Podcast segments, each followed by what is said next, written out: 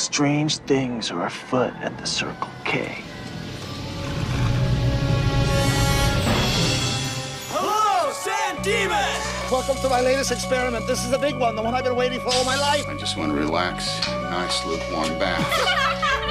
I don't know how much longer I can hold this. Sarah Oh, look, Carnage. Dead? We're dead, dude. well, what's fun about that? Quite sweet, really, aren't they? God, I love this street. Now what? Hey guys, welcome back to the podcast. This is Claire with Bill hashtag no Keep going. Bill slash Billy slash Dad, Mom slash Mom slash Mom, and Claire. I'm not getting a death stare today, which I reply with a death stare. Anyways, this is Bill and Claire's Excellent Adventures. If I did not already say that, and and we are doing a series of um, hashtag Universal Horror, and we are on episode two, and this is season two of our podcast. Just to let you know, because as you can tell, the intro has changed. and last time, if you were listening, you you listened. I was about to say saw, but you listened to us talking about Frankenstein. And then this one is The Invisible Man. Overall, I thought it was kind of um, not that scary. These movies were probably not horror type, they're probably like kid horror. Oh. Some little mini jump scares, Uh huh. but it doesn't show anything that's like bad. I mean, there is some parts where he says that he's naked because he's invisible, but technically you don't see that, and it doesn't ever have a have, a hashtag over it because you never see him because he's freaking invisible. What? Did, so did you enjoy the Invisible Man? Yes. Okay. All right.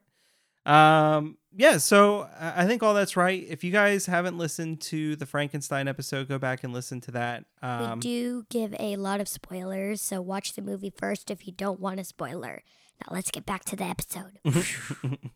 uh, so James Whale directed Frankenstein. Uh, the reason that we've picked The Invisible Man as the second movie in this series is because that was the next movie that James Whale directed. Uh, so the same guy that made Frankenstein is uh, the guy who directed The Invisible Man, which uh, to me is kind of uh, interesting. You know, I know that The Invisible Man gets a lot of acclaim, but I, I found honestly the movie to go a bit slow for my taste. Um, and I didn't really have that problem with Frankenstein. I was engaged the entire time in Frankenstein. I really enjoyed watching that movie. And this one, I- don't know, it just didn't it didn't click for me. It could be that I was tired. Maybe it's just my own headspace. What did you guys think? Mm, I thought, honest, when we were going over, um, my dad was like, maybe you should try this because you were talking the whole time because you were obviously bored. I was not bored.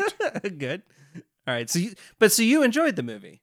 Yes. Yep. So did you what what did you appreciate about it? Did you like the story? I like the Um, special effects. Yeah. That was pretty cool because when we were going through, my mom asked, um, "How did they do the invisible man, the, the, the invisible part?" Because when he shows his mouth, when he takes off the napkin after the woman person thingy goes away after giving the mustard, he takes it off and it looks invisible. And my and mom asked, Yeah, I was not prepared for that. I really thought going into this, I had not ever seen this version of The Invisible Man. I saw a remake that was done with Kevin Bacon like many, many years later after the invention of the green screen. Hollow Man. Um, oh yeah, yeah, that's what it was. You're right. You're right. Um, but um, so I was fully expecting them to show him like before he um had the uh chemistry accident, and then from then on to for the actors to just be pretending that he was there and there to be a voice. I was not prepared for them to show him um, with pieces missing and transparent, and I was totally amazed that they could do that in what was this 33 Yeah, so 1933 is when the movie came out. Uh, so they're probably working on it in 32. Um, but it's it's uh, kind of a neat way that they did it. Uh, so basically, for all the scenes where Claude Rains, uh, Jack Griffin is meant to be invisible, um, they would shoot Claude Rains dressed in a black velvet suit against a black background, and then they would shoot a shot um, for the scene in which he was supposed to be in, and then they would mat those two shots over uh, each other. So that's why when you see him, I think my suspicion is that's when you see him and he's partially invisible, he's not moving very much because they're um, cutting that frame out and then you know putting it over uh, a static shot that they're shooting for that. But that's how they did the effect with the jaw missing. Is they dressed him all in his bandages and they wrapped his face in black velvet. They shot him against a black background, um, and then all of a sudden you can't see uh, his face doesn't pick up on the camera. So, you know, today they do the same thing with a green screen and a computer goes in and it picks out all the green colors and it can take it all out. Um, uh, but the way that they did it then was they exploited the weakness of the camera to discern between differing colors of blacks uh, to do a special effect kind of in camera. Claire, you have a comment face. Whoosh. Special fact. Now, what I was thinking, what I was thinking was that he, when in the parts where he wasn't shown and all this stuff was happening, other than the parts where like the doors were opening, but where it was like where he was pushing the policemen off the side of the hill, I thought that maybe the policemen were pretending that they got pushed, and the character you just he just recorded his voice for that, and then the actor, and the actor pretended to get pushed and and pushed himself over the fence. That's actually exactly correct. So when he's going on his murder spree and he's killing all those people, and you see them tumbling over the fence, um, the actors are tumbling over the fence, and they've dubbed in his voice recording exactly like you said. Um, for things like glasses moving around and chairs rocking and books levitating, um, they used wires. Uh, that you couldn't, and I think if you look really close, depending on some of the shots, you can see some of the wires moving things, but for the most part, the wires don't get picked up by the camera and so then you just see uh the you know they use a wire to pop open the window or they use a wire to move the chair or something like that Can I ask for a point of clarification Yeah. because I am, you know, not really all that well informed on how special effects are done. When you say they, you know, filmed him in black velvet and then cut it, do you mean someone actually took like the strip of film and cut out the black part and superimposed it over another no shot, no or- i'm not okay so i'm not an expert uh, at all. I think what they do is they shoot a master shot of a room. So it'd be like in the room that we're sitting in we'd set up the camera and we'd just get a shot of that. Mhm. um, and then in the same depth of field that we would want for a person um, we would go and we would put everything black black cam you know whatever canvas around everything or whatever um, and we put our actor in black and we know exactly where we want him to stand in the shot based on the master shot and the distance from lens that we want and then we would shoot that and then i think they layer that right over the master shot or maybe they they just maybe they literally clip out him from the frame and insert him into it i'm not 100% on how that works Whoosh. special special fact. Um, in in the movie Matilda, they do the same thing because Matilda can lift and do things with her mind. Mhm. And in the and if you have the DVD, there's a special thing where they talk where each after each scene or before each scene, they'll talk about how they filmed it. So like for example, at the end scene where the book flies over to Matilda, where she had been adopted by the teacher, Miss Honey. The, the there was an a- there was a um person on a skateboard that grabbed that grabbed it with the um transparent fish hook and they grabbed and they grabbed the book and then he moved on the skateboard back and handed the book to Matilda or Miss Honey. Hmm. And that's how they did it. So if you really so if you want to check on that, you can just go you can just get if you have the DVD just go to the section of special effects or something like that, special edition stuff, and um it and one of the things is movie stuff, and if you hit the scene movie thingy with movie, it it'll play the movie from the beginning, and then every time it goes to a scene where there's a special effect, it'll tell you how. So that's an interesting point that you're making, Claire, because I really hadn't considered it. As we were watching the film, I was thinking, man, this movie is really like step one to all of the green screen and digital editing and stuff that we use now in movies. But also, there's a whole lot of elements in horror films that have to do with things levitating or moving on their own. Anytime there's a ghost involved, or anytime somebody has telekinetic powers, which is when you can move things with your mind, um, you know, they would have to be able to do that. And I'm guessing, Dad, do you know that uh, James Whale is the first to make things levitate?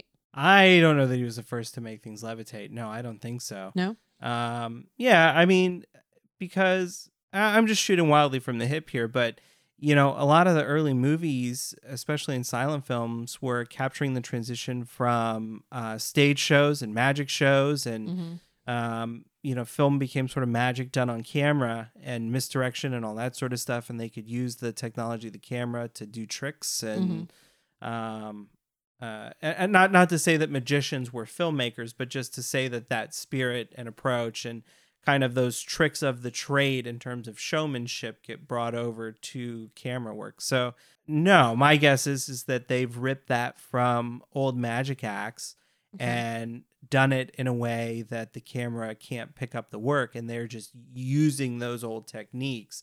Um, because if you think about um, the mediums you know the con artists who would have people over to a house For a seance. for a seance and they would rig the wobbly tables and levitating chairs and cabinets that open and close if you know those tricks you can exploit them and do the same thing and just capture them on camera so m- my my guess is is I I doubt very much that he's the first filmmaker to use that technique. Mhm. Um, but I'm I would guess that he's got to be the first filmmaker to tr- to try and capture an invisible person working on camera constantly. I mean, although have there been haunted ghost movies before? I suppose uh, I'm not totally sure about that. I could see a ghost movie using the same techniques. Because what's the difference between a ghost and an invisible man when you're talking about special effects? Yeah, there's not a huge difference, but I'm just thinking of the culture at the time. You Sure. know, they're hesitant to show kissing. Um, there's no foul language. There, even the murders in this movie are fairly tame, which this kind of goes back to what Claire was talking about. About it's not that scary. You know, like what we consider scary is very different than what like 1930s America considered scary. I would actually be surprised if they had movies about ghosts and hauntings and stuff like that. My suspicion is that they would. Um, and some of you know these movies are pre Hays Code, you know, where they start putting restrictions on what you can show on the screen. I don't know. I just I don't know. I don't know the era well enough. You know? the the main reason I'm thinking that that it would not have happened is because I remember learning about um was it the 50s I want to say or possibly the 60s when um like horror films uh were very controversial and um people didn't didn't necessarily want their kids to go see them and stuff like that and that was like the you know 50 foot woman and like they aren't particularly scary I don't know. I kind of guess that's always been sort of a thing. yeah, that could be. I guess I was thinking if you, you know, the parents in the 50s would have been young in the 30s if they grew up watching ghost movies, Well- they're not necessarily going to be objecting to you know, I don't know. I don't know about all the history, but I I can definitely say that the way that they shot the murders in this movie uh, made it hard for us to tell. You know, at the beginning, he just chokes the constable out, and I couldn't tell if he was meant to be dead or choked out. And neither could Claire. Yep. Uh, until we saw him alive later, and then when he kills the police chief. It's like, oh, did he just choke him out and bonk him in the head? Oh no, no, no! Later, the voiceover clarifies he bashed his head in. Yeah. Um, but but that's not what you see, and so it, it made it really hard for me to tell at what point um, does Jack Griffin fully become the murderer as opposed to just sort of mad. Mhm. Um, and and then he goes on his killing spree and, and murders like twenty of the eleven thousand people they had searching for the Invisible Man. I don't know if you caught that. But they were like, we're gonna have eleven, we're gonna have a thousand police officers and ten thousand volunteers combing the countryside. What? I yeah, that was a lot. This is a bit of overkill. I do. It was interesting. The um when he when he derails the train. That is the first time in the movie that I accepted that he was like behaving in a deranged fashion. Yeah. You know what I mean? And um because there's no there's no reason for him to derail that train. It doesn't play into his plans in any way. It's not part of some kind of master plan. It has nothing to do with him evading the police, and he kills a whole bunch of people at one time. Uh, but prior to that, all of his murders had been so controlled, and I think that's because you know they're hesitant to show anything too violent on screen. Um, but I'm thinking of just like ways that people depict bashing someone's head in even if they don't want it to be overly gory you know maybe you don't see the victim at all you just see the attacker but you see the bat or in this case the stool or whatever it was crashing down multiple times Yeah. and they didn't do that it was like thunk once and done Well, my guess is that they were limited by the special effects because they had to hit him over the head with a levitating. Um, oh yeah levitating bench. object yeah And so I think that they couldn't. My guess is that they tried to get them like the motion of the bashing, Mhm. and they couldn't do it more than once, so they just went for a drop. Mhm. And they oh he bashed his head in 'cause Right. this is a heavy chair. Maybe it was just a, maybe they're assuming because they can't do that, they just make it a real heavy chair, Mhm. like one only a really strong man is. Because I think this is later in the movie. He says that he's a very strong man. yeah, he, does. He does say gotten that. very strong Yeah. yeah. So maybe they're saying that because he's so strong, he can lift up a very heavy chair, and if something is, in, and if it's the either right amount of um, bashing to someone's head, or if it's something particularly heavy, it could bash someone's head in. So maybe they're saying that they that bashing the head in was a real heavy chair and that's how they bashed it in instead of trying to go like with a like a medium heavy chair multiple times Yeah. yeah that's a good point How how would you, Claire? So if you were shooting that scene, how would you solve that problem? what i would do is i would pick is i would get like a um i would get an actual person with this is modern day not back then. I would get an actual person to hit to hit them pretendly. Like sometimes people make it look so make it look so much like they're clapping but they really stop like an inch before they clap so that they don't make the noise. So maybe they would do that with the chair and just hit multiple times. And then you would edit the person out of the scene so it would look like an actual just levitating stool Mhm. hitting them That's good. I think I would have gone for crowd reaction instead of trying to show the actual, you know, let him show him hit him once and then show the crowd like, uh, uh, uh, you know, with some sound um, as though he's being hit multiple times. But, um, but they're not there they all run out the door and then the soldier oh, that's the a good point. is trying no, you're to right. go You're right. They did. But they could still have um, a person looking in the window or something like that. Yeah. You could shoot a shot so that you see the um, maybe so that you see the the the bench come up and down, and you don't see what it's hitting, and you don't see the person holding it. You just see it going up and down.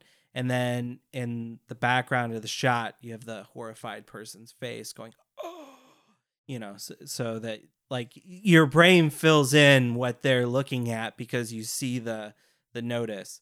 Um, and that was, I think that was my big problem though with the movie overall was that like I, I, did not like the, oh, he dropped the thing on his head and oh, his brains were bashed in. Like that bugged me. And I felt like, you know, what we saw in Frankenstein in terms of what he did there, um, with some of the violence and I mean, some of the like really big budget on set stuff where they set the windmill on fire.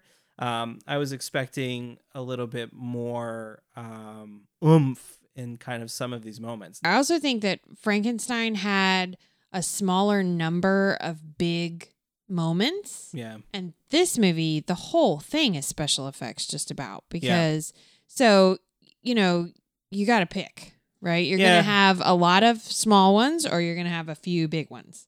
Um and they they had a flaming car go off a cliff. Oh, that's true. They had a train derailment. I mean, I don't know what the budget is for this film, but I'm sure that it was spent every penny of it. what do you think, Claire? For the part about the bashing the head, Mhm. you could put the shadows on the wall as they could have Shadow shot, classic. Yeah, shadow, and they could put the shadow on the wall with the horrified per- with the horrified people in the window in the side of it, like you can see it, but it doesn't real. But it looks like they're watching the the actual thing, and you see the shadow of the person hitting the head Mhm. and then dropping it and running. Mhm. But you but you edit out the shadow of the act of the.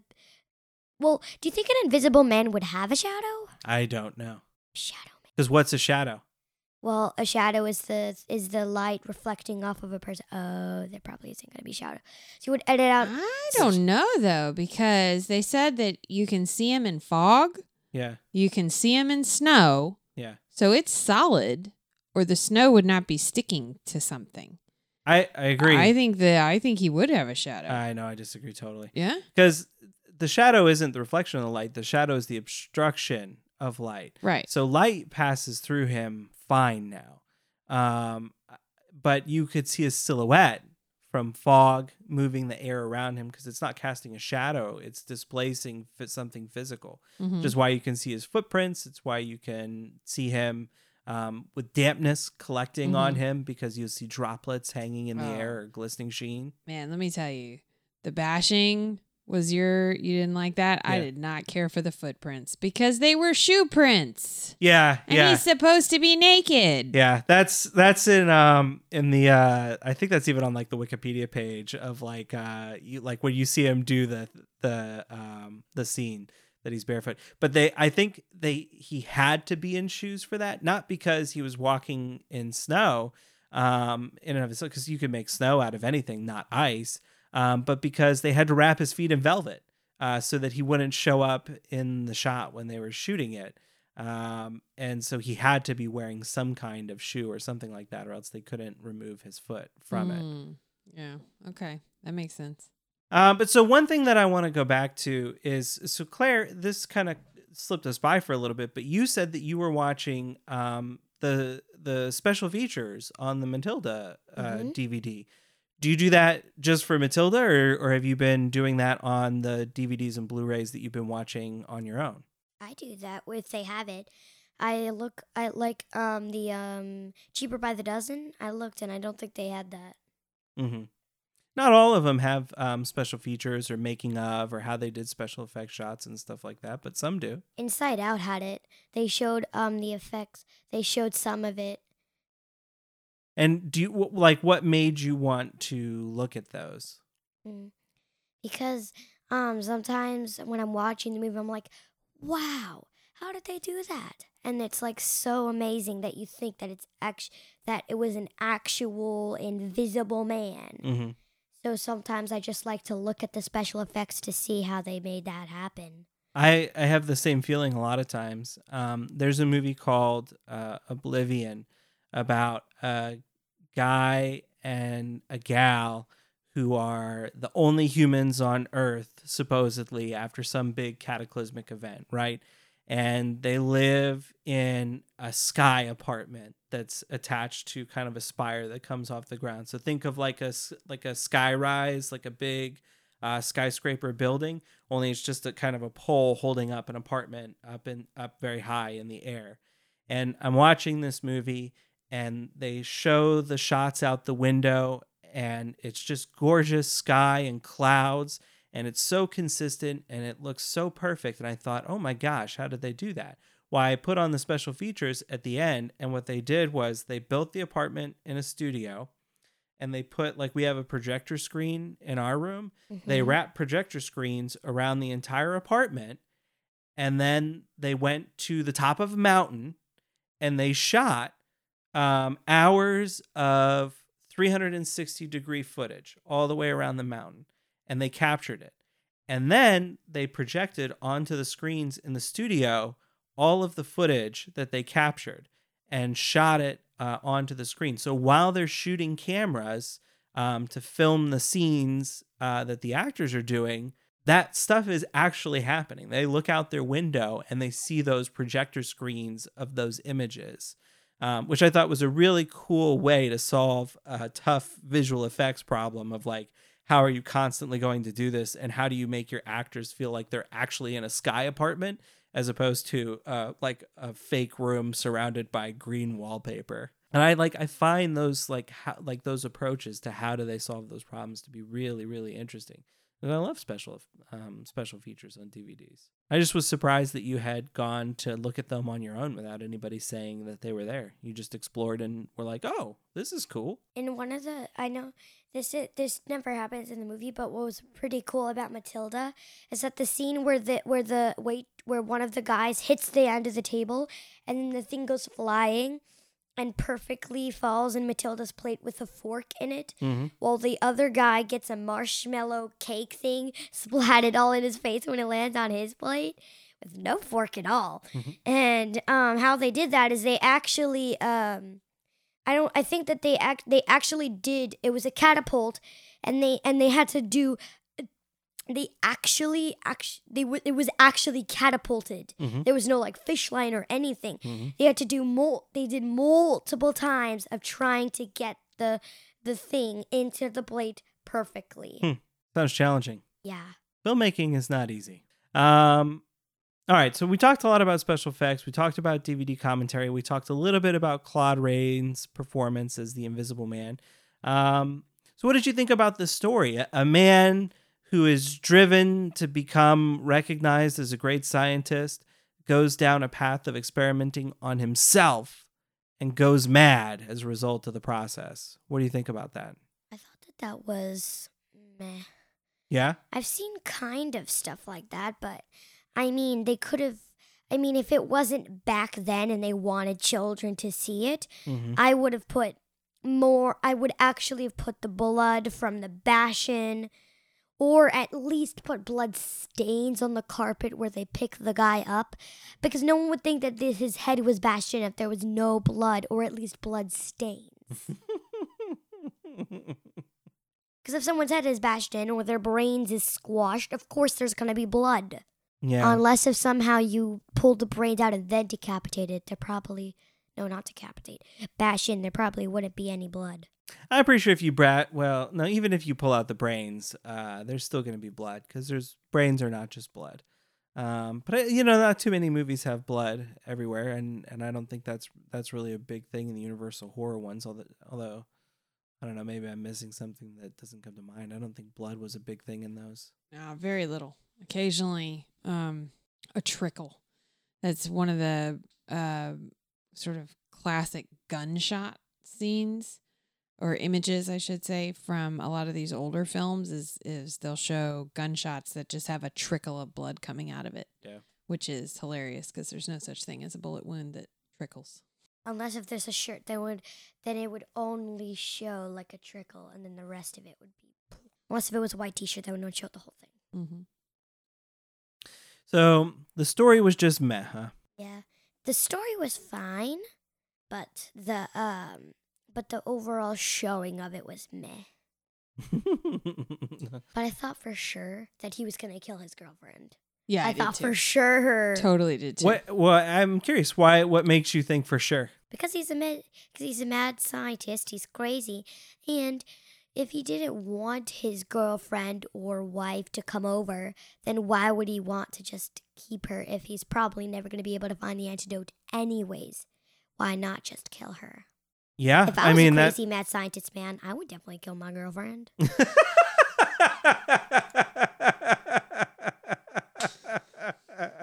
That's the best line from this episode. We might as well just stop now because it's not getting better than that. Well, I mean, there was some weird stuff with her. character. Like, I wish that I wish that there was more of her character um, in the movie because, like, at the beginning of the movie, um, you know, Jack Griffin has disappeared, and then what's the other dude's name? Kemp or something like Mhm. that. Kemp. Yeah. Yeah. So I thought it Kemp, um, maybe.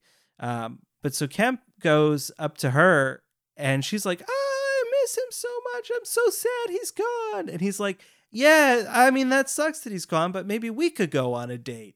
And she's like, What is the matter with you? And like that never kind of comes back into it again. Um, but she's like totally faithful to him. And I don't know, like I guess as part of um uh, Jack Griffin's character, like he loves her the entire time. And in fact, there are multiple points in the movie where the mention of her and interaction with her like calms the insanity that's going on in the background of his brain. Um, but I don't know. Daniel, you're just kind of shaking I, your head. I, I mm. yeah, I did not like this movie. Why? Um, there are only two female characters in the entire film. Yep. One of them is a hysterical lunatic that is portrayed as just this. Which one? Yeah, right. Exactly. I mean, literally, which one are you talking about. I'm about? talking about the, The innkeeper's innkeeper? wife. Yeah. Yeah, you can't even understand what she's saying. yeah, that I was asked multiple times. Yeah, what did Yeah. she What? say? What did she say? What did she say? She is a caricature of a human being. Sure. And Hysterical is definitely the right word. yeah, and they show her. The, you guys were right when she hops on the table screaming, and and one of y'all said she's it's not a mouse. Like Yeah. yeah, like Who said that? I said that. no, he Oh. said that. Yeah. It wasn't me. Um, and then uh, uh, when they all run out of the room, then they, you know, pause for a few seconds to show her running around in a circle like an idiot. like, I was like, this is not funny. What? and it was clearly meant to be funny. Um, yeah, did not like that character. And then Flora is just a flaming idiot.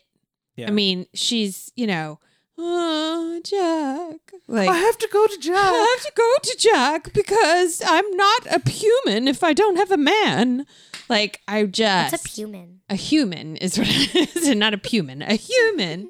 That's a Um, smelly human. Yeah. What? A human is a it's a smelly dad human. joke.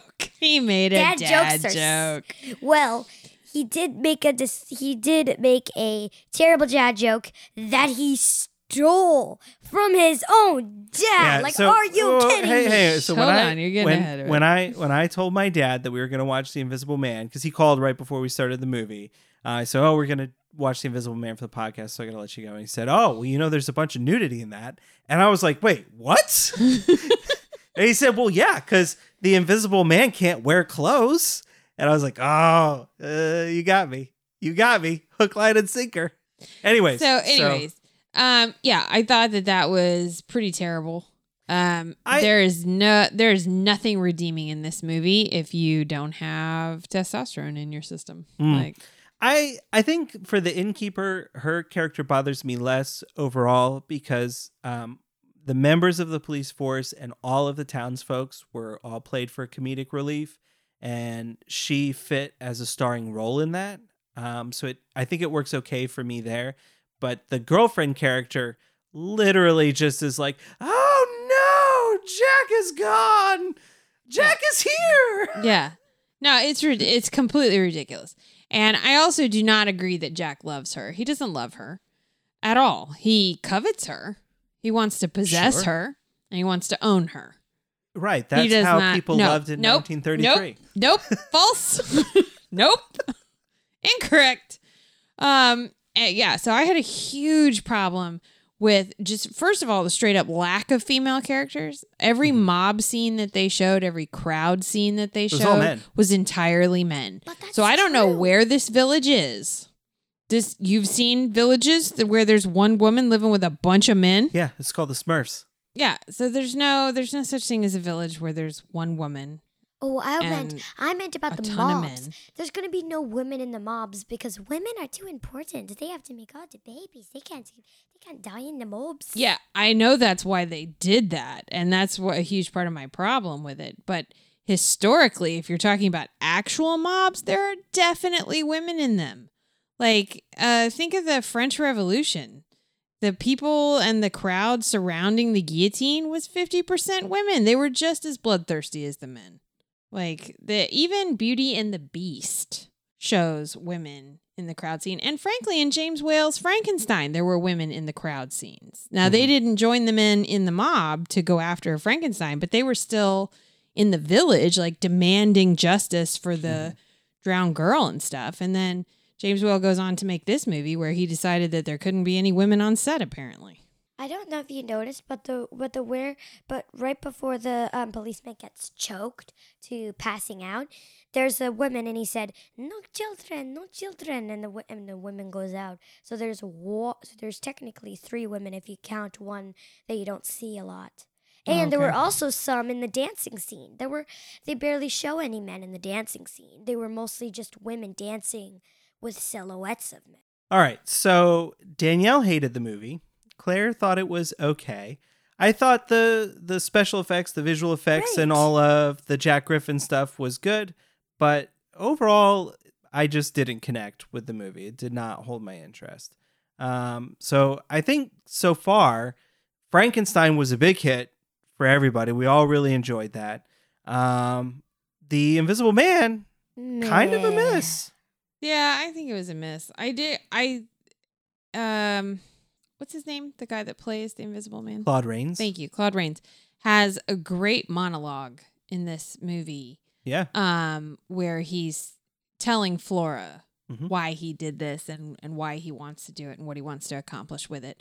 Um, and that monologue is probably one of the best examples I've ever seen for the literary theme of absolute power corrupts absolutely. Sure. Um, because he basically describes his train of thought going from, you know, I wanted to see if I could do this into I have all this power and now I'm drunk with it, you know. Well, it's great because he pivots even in the middle of the conversation where he's telling her, I'm going to fix myself and I'm going to sell it for money and we'll be rich and we can go do whatever we want, to they're going to want it because it's so powerful and I'm going to keep it and all the rulers of the world are going to bow to me and I'm going to be the ruler of the world. Like the the mounting insanity. I I like Claude Rains' performance in the movie. It was the Yeah. the rest of it I felt like the kind of uh the the the, the place in which he was operating um just sort of let me down.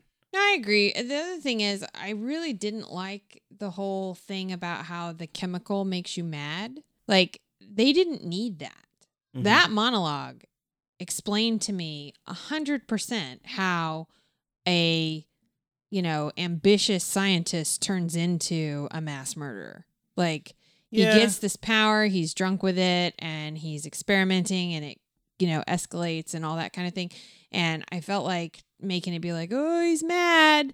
Like, um, I don't know. I didn't think it was a particularly sensitive. I, I just, I try really hard to remember that this is 1933 and they don't have the same sensibilities that we do. But, you know, I think it's, um, No, they did it just fine in Frankenstein. I mean, in Frankenstein, um, he's corrupted by his desire for scientific exper- experimentation and to play God, and he Yeah. goes uh, totally. Uh, Insane. uh, yeah, I, I think he's totally mad with power in that. Um, I think it's interesting that they give Jack Griffin the outlet of uh, the the drug does it. I, I think because this way he's Jack Griffin isn't a guy who has to pass as normal like Frankenstein did.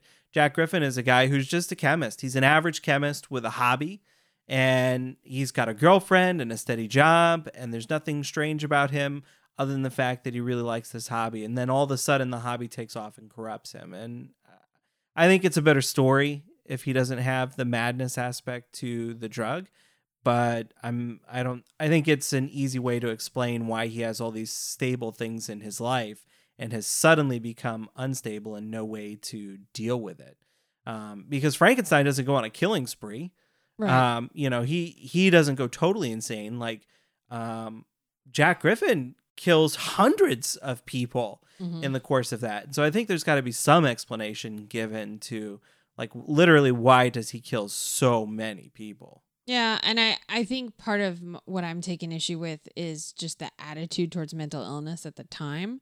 But the idea that someone could have a chemical that's impacting their brain chemistry that just suddenly turns them into a mass murderer, so we should lock them up or kill them, and you know, like I have an issue issues with that. But I, I think probably more so because it kind of mirrors how poorly uh, patients in asylums and stuff were treated in that time period. I, I guess sure, yeah. Claire, All right, Claire, you had a thought. So honestly, I feel like you really you could have that mad could have that mad thing in there if he was totally like nice, like and and then turning into a crazy mass killer murderer spree kind of person. It would fit if the if people and animals were really nice and turned into crazy mass killers. It would fit. I think I- what they should have done is uh, sacrificed one of the murderous depictions, uh, like when he's killing all the volunteers and tumbling them over the hill. Those shots aren't that great, anyways, and they could have announced that in a radio broadcast in the background of a scene.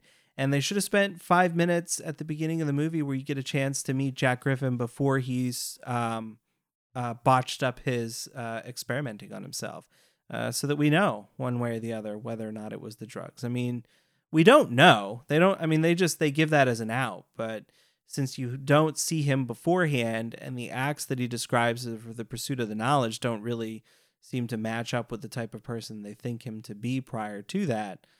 Uh, I mean, I'm not convinced one way or the other that that's anything there. It's it's just as easily them trying to explain how somebody in their own midst uh, could turn into a serial killer without them knowing. Um, you know, oh, it, it made a dog go crazy. Well, the dog went crazy because it can't see its freaking eyelids anymore, and so it didn't sleep for 10 days, and then it went nuts. Who knows if that's what the problem that this dude is having? I mean, he can put on a sleep mask, you know? Mm-hmm. Um, like who who knows? That could just be their own rationalization for that. Yeah, yeah, I think that's a good point. I guess my my lar- larger issue here is that they wrote this really great monologue that really tells me that they were trying to make commentary on the idea that power and wealth corrupt. Sure. And then they totally undermine their entire point by being like, but in this case, it was drugs. All right. Well, I think that's probably enough conversation for the Invisible Man, unless anybody else has anything left to say. Nope. All right. So, uh, check out last week's episode for Frankenstein. Uh, I think we all really dug that one a lot, and there's a lot of great story work in there. Um, the Invisible Man, based on H.G. Wells' novel, um, and uh, this one just, it, I don't know, it just didn't click for me. But up next week, um, we'll have James Whale again, um, but this time with Bride of Frankenstein. So it'll be a return to the Frankenstein universe, and we'll get a chance to see those characters grow and change a little bit. So I'll be, I'll be curious how we all respond to that one. Uh, but so far, 50 50, Universal Horror 50 50, I would say. Um, let's see. If you don't already follow the podcast, you can find uh, Bill and Claire's Excellent Adventure on Twitter at BACEA Podcast. Um, wherever you uh, follow us uh, or listen, please uh, subscribe and give us a rating, especially if you're on iTunes listening through Apple Podcasts. Um, if you give us a five star rating, that's exactly the help that listeners like you can provide as we look to expand our audience. And speaking of iTunes reviews, we actually got a review that I thought I would read out from uh, Melonhead. It's a five star review. Subject line Love, all in capital letters. Uh, I love hearing Claire's take on movies. It gives me hope for the future of cinema. Parenting win. Uh, All right. So, yeah, it's a pretty solid review. I'll take that. Thank you, Melonhead. Can I read another one? Uh, the other one is from me, where I left a review to get things started. Like you put uh, a little bit of change in your hat when you're busking on the side of the street. William, you just embarrassed us. And uh, the other other one is Brad. All right. Uh, so uh, we've covered where you can follow the podcast, like and subscribe. We talked about what we're going to do next week. Uh, and I think that's it. So until next time. Goodbye, peeps. Música